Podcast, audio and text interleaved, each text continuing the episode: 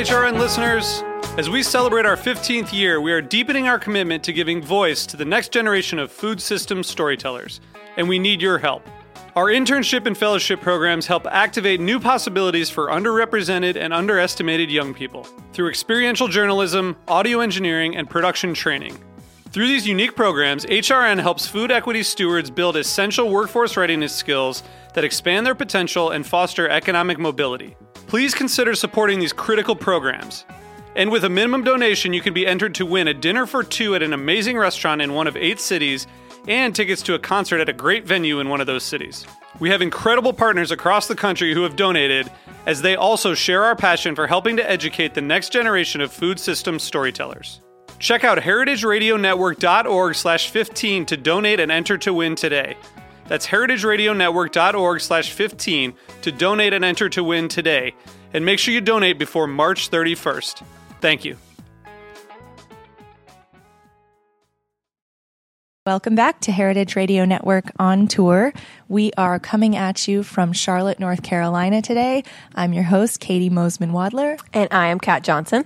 And we are here today with a special guest, Bob Peters. Welcome. Well, thank you guys so much for coming in. Thank you. It's uh, an honor to be back on the show. Awesome. Well, we caught up with you at the Charleston Wine and Food Festival, but in case anyone missed that interview, Bob is uh, known around here as Bob the Bartender.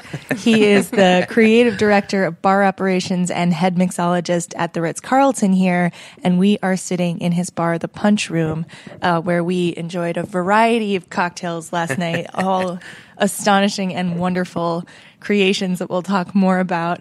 Um, but also, we just got to go on a super cool tour of the little scene, um, uh, kind of upstairs. That's um, right, the garden, back garden, and urban cultivator. So yep. I definitely want to talk to you about that. Absolutely. Um, can you give us the the quick overview of what the punch room is?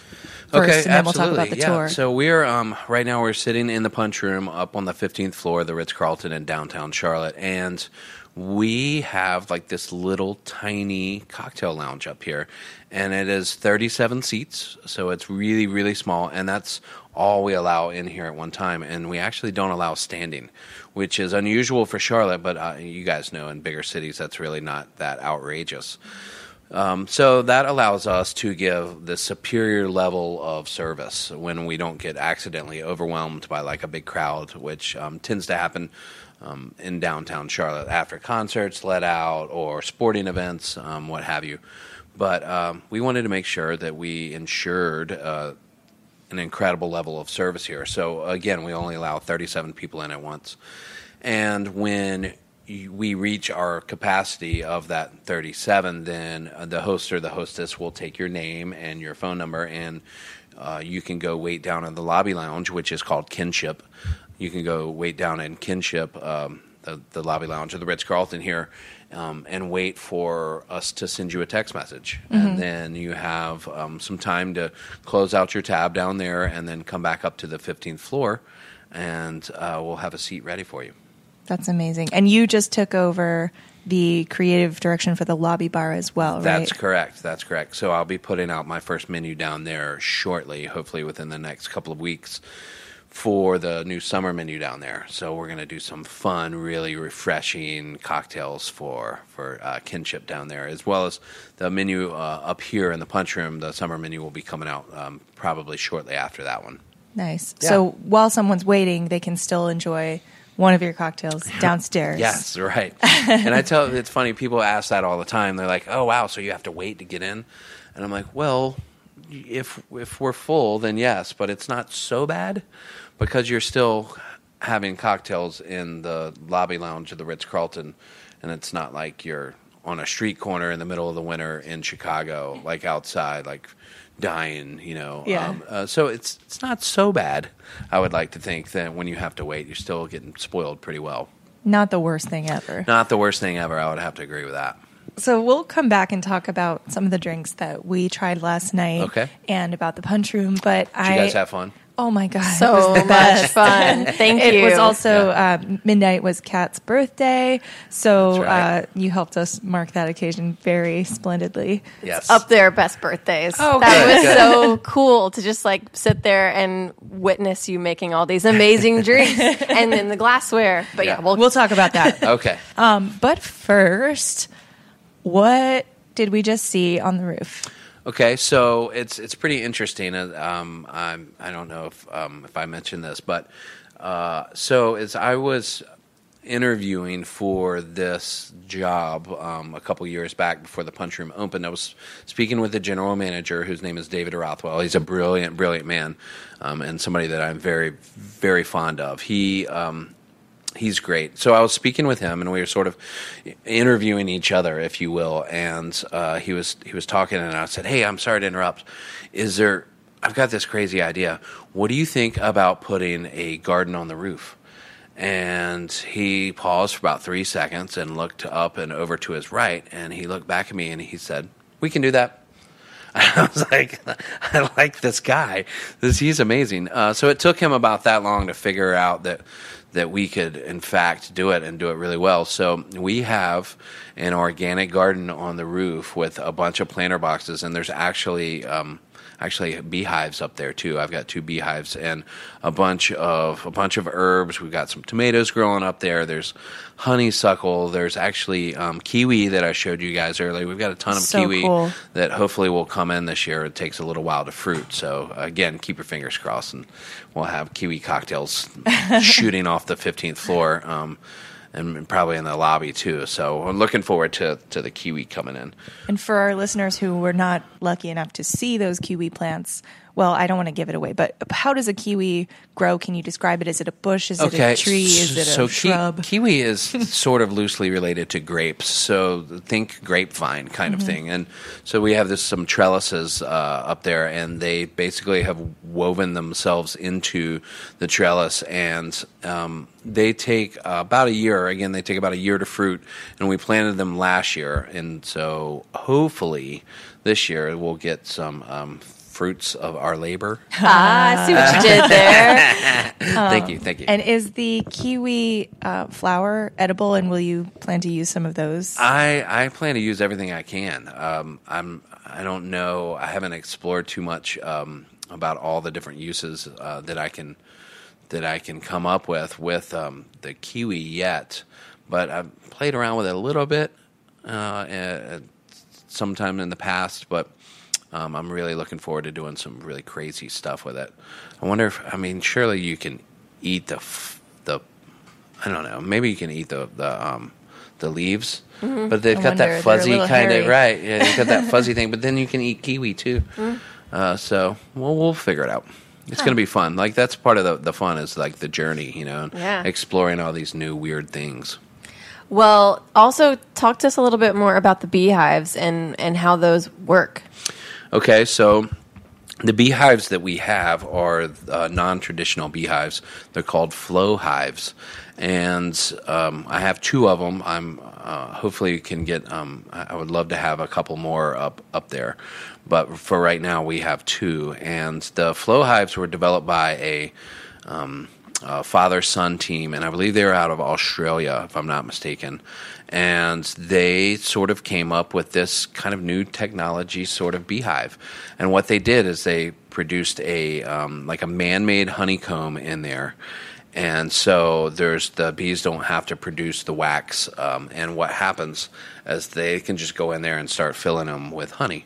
So at a point in the back of the beehive instead of in, in order to extract the honey instead of having to like take the roof off and then take the f- individual frames out which is what has the honeycomb in it and the honey then what you do is you put a crank in the back of the box and you turn the crank and what that does is it cracks the uh, the um, the man-made honeycomb. Uh, and so then at that point the honey can roll through the honeycomb and then come out basically on tap at the bottom of the um, beehive. So you don't have to take the bees out of the hive in order to extract the honey. So they don't go crazy. So you don't need a beehive. You don't need a bee suit, and you don't need um, you don't need like a smoker or anything like that because they're they're just chilling in their their beehive. It's it's it's pretty fascinating. And normally, when you are going to extract honey, you also need to centrifuge the honeycomb to separate the honey out of the comb. Do you have to do any kind of filtration? No, um, no, we don't. Uh, we don't resell this honey, so um, we don't. Um, we like to keep it in its sort of raw status, um, and it's really incredibly delicious. And because of all the herbs that we have up there, you can taste um, notes of uh, the basil and the mint really, really prominently in inside of the honey, and it is delicious. So, talk about uh, the Charlotte urban agriculture and apiculture scene. Okay, so um, this is is really something that is really important to us, and one of the, the great reasons why I love working for the Ritz Carlton is because they are so incredibly committed to their guests that they have allowed me basically to put an, an organic garden on the roof with beehives so that your cocktails taste better. I mean, it's outrageous, uh, and I, I really love that fact that that that's something that we're pushing, you know, to do like this pretty odd stuff. So, you know, there's farm to table sort of movement. This is we've kind of deemed this like a garden to glass kind of uh, kind of experience, which is um, it's it's really interesting and like again just an odd way of sort of going about doing cocktails. But again, why not? You know, why not? So um, it's great. The the agriculture scene um, and the urban agriculture scene here in Charlotte is definitely um, definitely getting larger by the day. Um, there's lots of places now that, that have their own gardens for herbs and things like that. And the agriculture scene down here um, in the southeast is, is pretty amazing. So you can hop in your car and drive about 10, 15 minutes north of the city, which would probably take us about, I don't know, maybe maybe 20 minutes from here in downtown, and we, we could be on a farm you know, and have like a and not just a little tiny farm, but like a big farm with all kinds of really amazing, um, amazing produce uh, coming coming off the the farm every day. So it's it's really nice and it's great because the um, um, you guys I'm sure have talked with some of the other other chefs in town who um, who probably mentioned the Piedmont Culinary Guild, which is great because uh, the PCG is something that started a couple years ago, and it's this incredible, incredible um, resource that we have now to connect the farmers with the chefs, which is great because now you don't have to worry about uh, like the middleman. Sometimes you know you can get it right from the chef. So if all of a sudden you realize that you, know strawberries um, are in season, then you can sort of uh, go through the PCG and then get in touch with the strawberry farmer. And then they'll be like, "Yeah, how many do you want? You want 100 pounds? I can bring them to you tomorrow." And you're like, "Oh my, yes, yes, please, please." As a matter of fact, I know, do. right? That's great. So um, the the agriculture down here has gotten. Um, well, has been, and also um, the urban agriculture has gotten really amazing lately, and and I'm I'm really happy to be exploring that in our program here as well.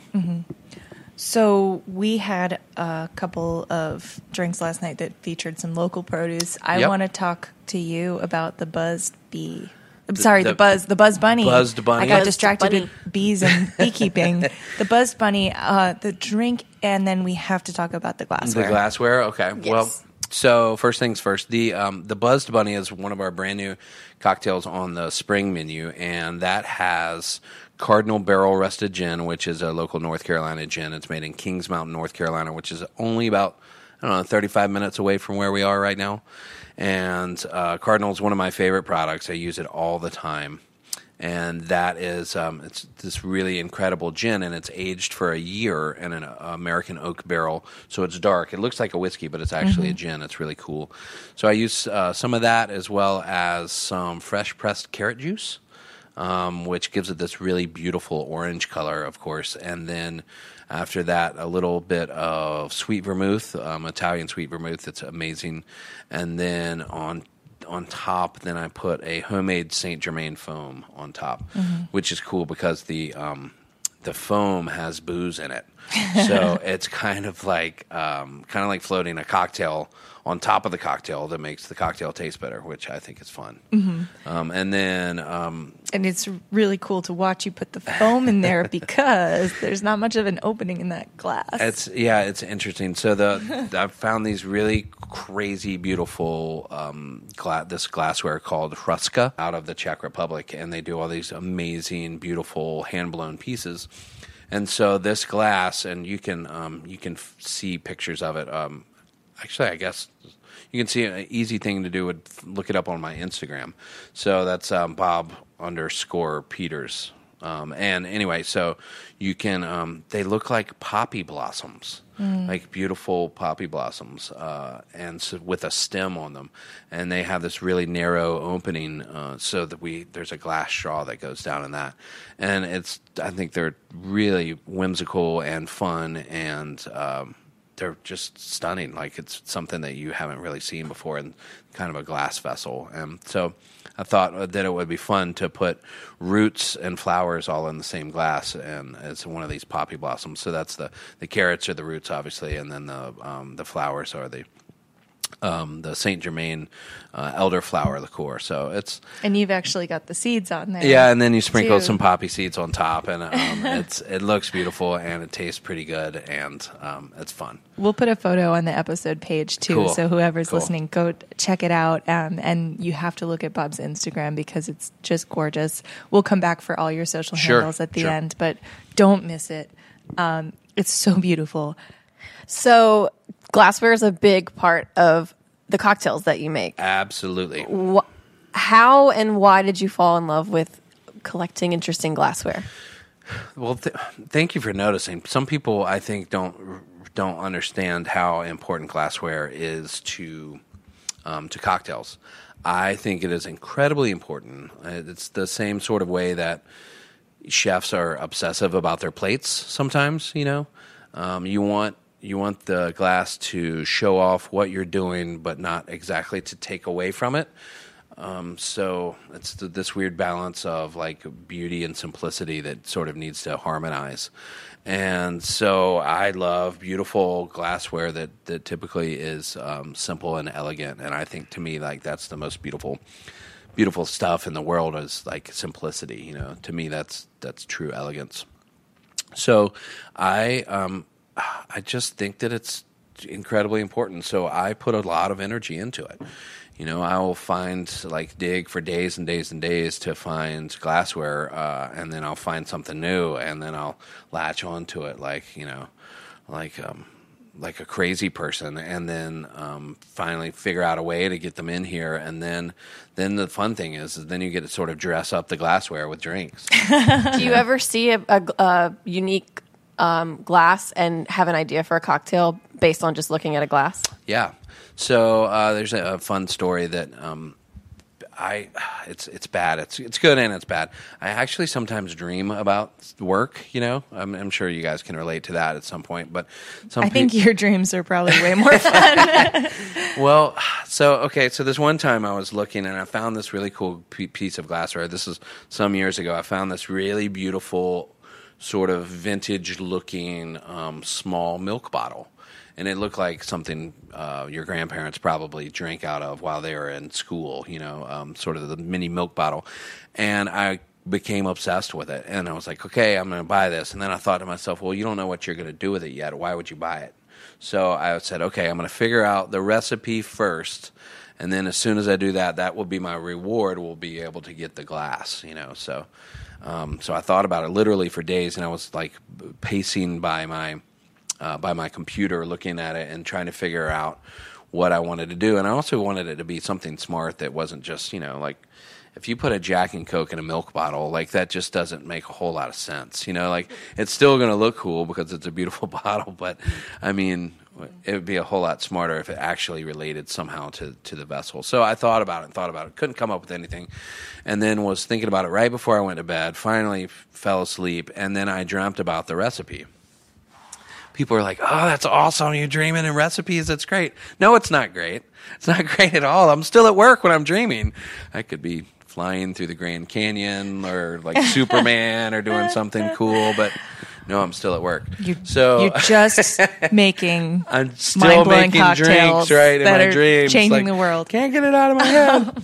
so uh, so I finally came up with this this idea, and I woke up and I had the recipe in my head, and so a lot of times um, the glassware will uh, influence the cocktail, and so um, and and well, you know, inspiration can kind of come from anywhere. A lot of a lot of seasonal stuff. Uh, obviously, a lot of inspiration can come out of your garden or from your local produce or from spirits, but um, glassware can definitely be an inspiration too. So we're almost out of time. Okay. But speaking of dreamy cocktails and glassware pairings, I was hoping you could describe the what I can only describe as like the terrarium glass with the flowers that we had last night and leave us with that beautiful vision. Okay, so that is a cocktail that I created for Valentine's Day last year, and that is a cocktail for two.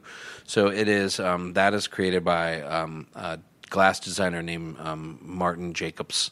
Um, Jacobson, and he is a Dutch designer, but produces his glasses out of the Czech Republic as well. So that actually it looks like a bubble, kind of like a snow globe, but it has two glass straws that come out of it, and um, it's this really he's a genius of a guy. It's and, and it's all enclosed. So the idea behind it is that it's a picnic glass for your lemonade, so that bees can't get into your drink, which is I think brilliant. Um, but what I did with it is I put um, I put some Cardinal gin in there again, one of my favorite things, and then I used a uh, a Middle Eastern apple tea to infuse with a Riesling, and then I put uh, a little tiny bit of uh, simple syrup in there, and then I used some dried hibiscus flowers, and then some fresh edible flowers on top of that as well. So the interesting part there is that when when the hibiscus flowers rehydrate, then they start to dye the color of, they start to change the color of the cocktail. So little by little, and you guys saw this last night, is the cocktail changed from this sort of pretty yellow color from the color of the Riesling, and it slowly gets like pink, this light pink color. And then by the end of the drink, after, you know, 10 or 15 minutes of sipping on this cocktail for two, then it's like this really dark beet red, you know, through the, the hibiscus color, and it, it's beautiful, and the, the flavor changes subtly too over the course of time, which I think is fun. I think it's fun. It's gorgeous. Yeah. And I found over time there were those little coriander flowers Mm-hmm. that, um, you know, at first they're they're white with little greenery, Mm-hmm. and um, they started to really visually pop towards the end, Yeah. and that that kind Right. of cilantro flavor really permeated. It was so special. Yeah, that's really that was that's it's fun. It's cool because the the color when the color changes, then the the contrast of the drinks and the garnishes change as well. So it's uh I love things that change. Like I think I'm sort of fascinated with cocktails that change over time, especially if it's visual as well. So, where can our listeners find more of you and these drinks? I think they're all very thirsty. Where can they look? right. Uh, go ahead, have a cocktail. Um, so you can find find me on Instagram uh, at at Bob underscore Peters. Um, you can also follow us along here at the Punch Room, which is at the Punch Room. Um, that's um, uh, if you want. If you do Twitter, then I'm at Bob the Bartender, which I think is hilarious.